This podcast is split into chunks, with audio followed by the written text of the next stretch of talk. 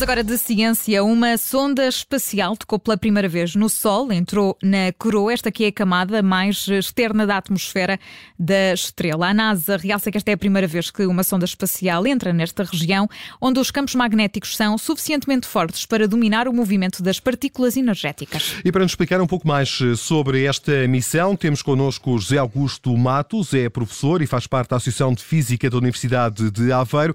Muito boa tarde, Sr. Professor. Olá Miguel, viva, boa tarde. Sr. Professor, que sonda é esta? Foi lançada quando?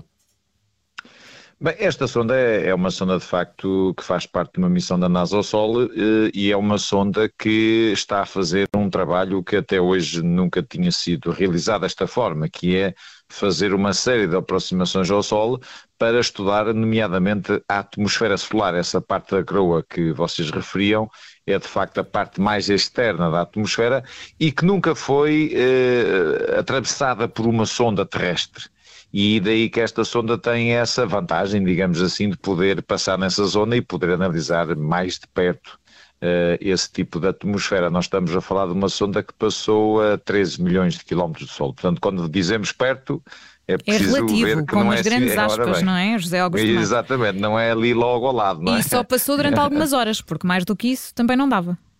Eh, sim, sim, sim. Embora a sonda está, a, sonda tem um escudo especial eh, que é capaz de aguentar temperaturas até 1500, 1600 graus Celsius eh, e que já um escudo preparado para que ela possa fazer estas aproximações. Mas de facto são passagens rápidas, ou seja, ela não está de facto muito tempo dentro dessa zona, mas é de facto aí é uma novidade completa termos uma sonda terrestre a passar nessa parte do Sol. Portanto, isso nunca tinha acontecido até hoje, daí que a NASA obviamente Uh, está satisfeita com a missão e, portanto, está contente que a sonda tenha conseguido passar e que ainda esteja a funcionar, que é o mais importante. Oh, oh, professor, e de que material é feita esta sonda para permitir esta aproximação uh, ao solo? Bem, este escudo é um escudo feito com um composto de carbono e é de facto um escudo que foi concebido para aguentar temperaturas, como há pouco referia, no máximo até os 1600 graus Celsius.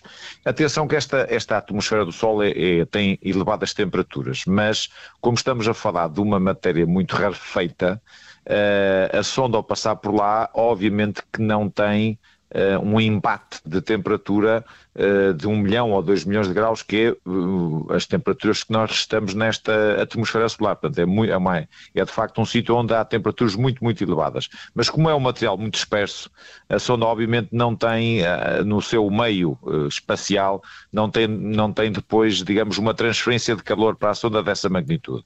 Mas, de facto, mesmo assim, tem que ter proteção, não é? Porque ela está a passar relativamente próxima do Sol e esse escudo tem essa vantagem, portanto ele é feito com um composto de carbono especial que consegue aguentar temperaturas superiores a mil graus e, portanto, vai proteger a sonda dessas passagens que ela tem feito. Sim, esta é a primeira, não é? Esta primeira passagem, mas há outras não, que ela já tinha passado, ela, ela já tinha passado antes desta, só que desta vez digamos que os cientistas tiveram a certeza que ela passou mesmo lá. Os dados indicam nesse sentido, embora uhum. Eh, neste momento estão a ser analisados dados de outras passagens anteriores que também apontam no sentido que ela já pode ter passado nesta coroa solar uh, noutras passagens anteriores. Mas esta, esta é mesmo confirmada. Aqui eles sabem que ela passou mesmo lá. Ou seja, pode ser difícil terminar essas passagens, é? Com exatidão.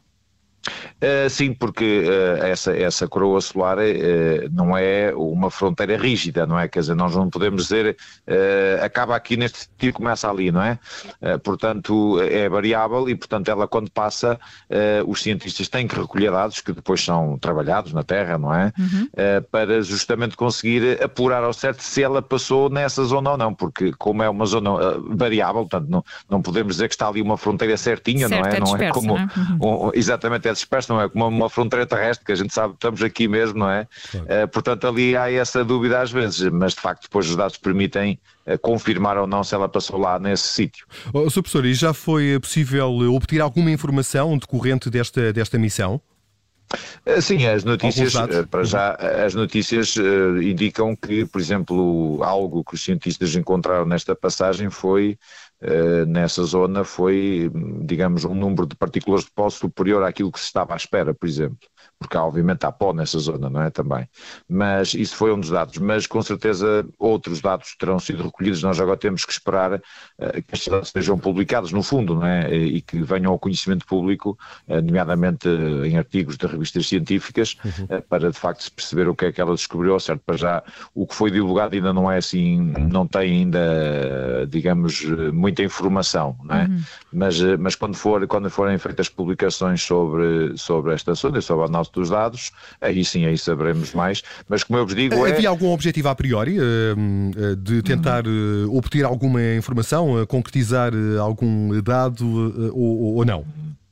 Eh, não, não, quer dizer, aqui o, a grande expectativa é que a sonda está a passar numa zona desconhecida, no fundo, ou seja, numa, numa zona onde eh, nunca nenhuma sonda passou, não é? Okay. É claro que nós temos já informação sobre essa coroa solar, porque nós temos observado essa coroa a partir da Terra e a partir de satélites que temos no espaço ao longo de anos e anos, não é?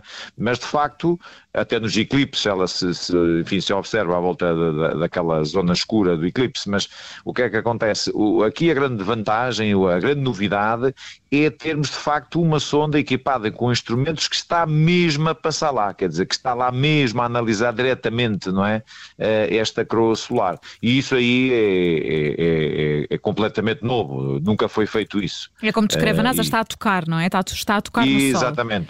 Mas, Ana, aí há uma questão importante que é, eh, às vezes, eh, o leitor comum, vamos assim dizer, eh, pode pensar que a sonda foi lá mesmo à beira do Sol, não é? E, portanto, calma lá, ela passou lá à beira, mas não é assim tão perto como a gente às vezes pode pensar.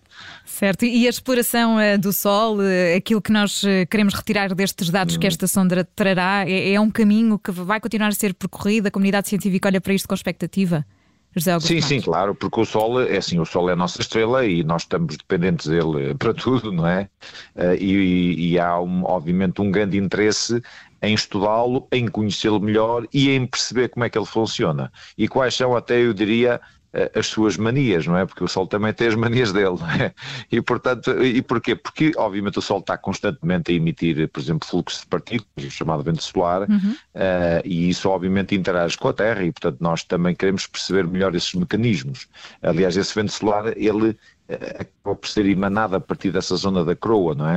Uh, e sendo assim é muito importante nós percebermos estas dinâmicas todas e portanto o Sol é é realmente a estrela mais próxima e por ser a estrela mais próxima nós temos essa vantagem de poder estudá-lo de perto, de poder analisar e de poder perceber melhor como é que uma estrela funciona. Portanto, isso é algo uh, muito, muito interessante para nós uh, e, e, esta sonda está a fazer um trabalho excepcional nesse, nesse campo. Portanto, vamos continuar a acompanhar o trabalho desta, desta sonda e contamos sempre com Sim. o José Augusto Matos para Obrigado. nos explicar tudo. José Augusto Matos, muito obrigada mais uma vez pela disponibilidade. É astrónomo e ajudou-nos aqui a, a, perceber o que se passou exatamente com esta sonda espacial que tocou, e aqui com umas aspas muito grandes, pela primeira vez eh, no Sol, entrou na, na coroa, essa que é a camada um, ehm, externa, a camada da atmosfera externa do, do Sol, e portanto ficámos aqui a saber estes detalhes. Voltaremos a falar de ciência amanhã na tarde em direto.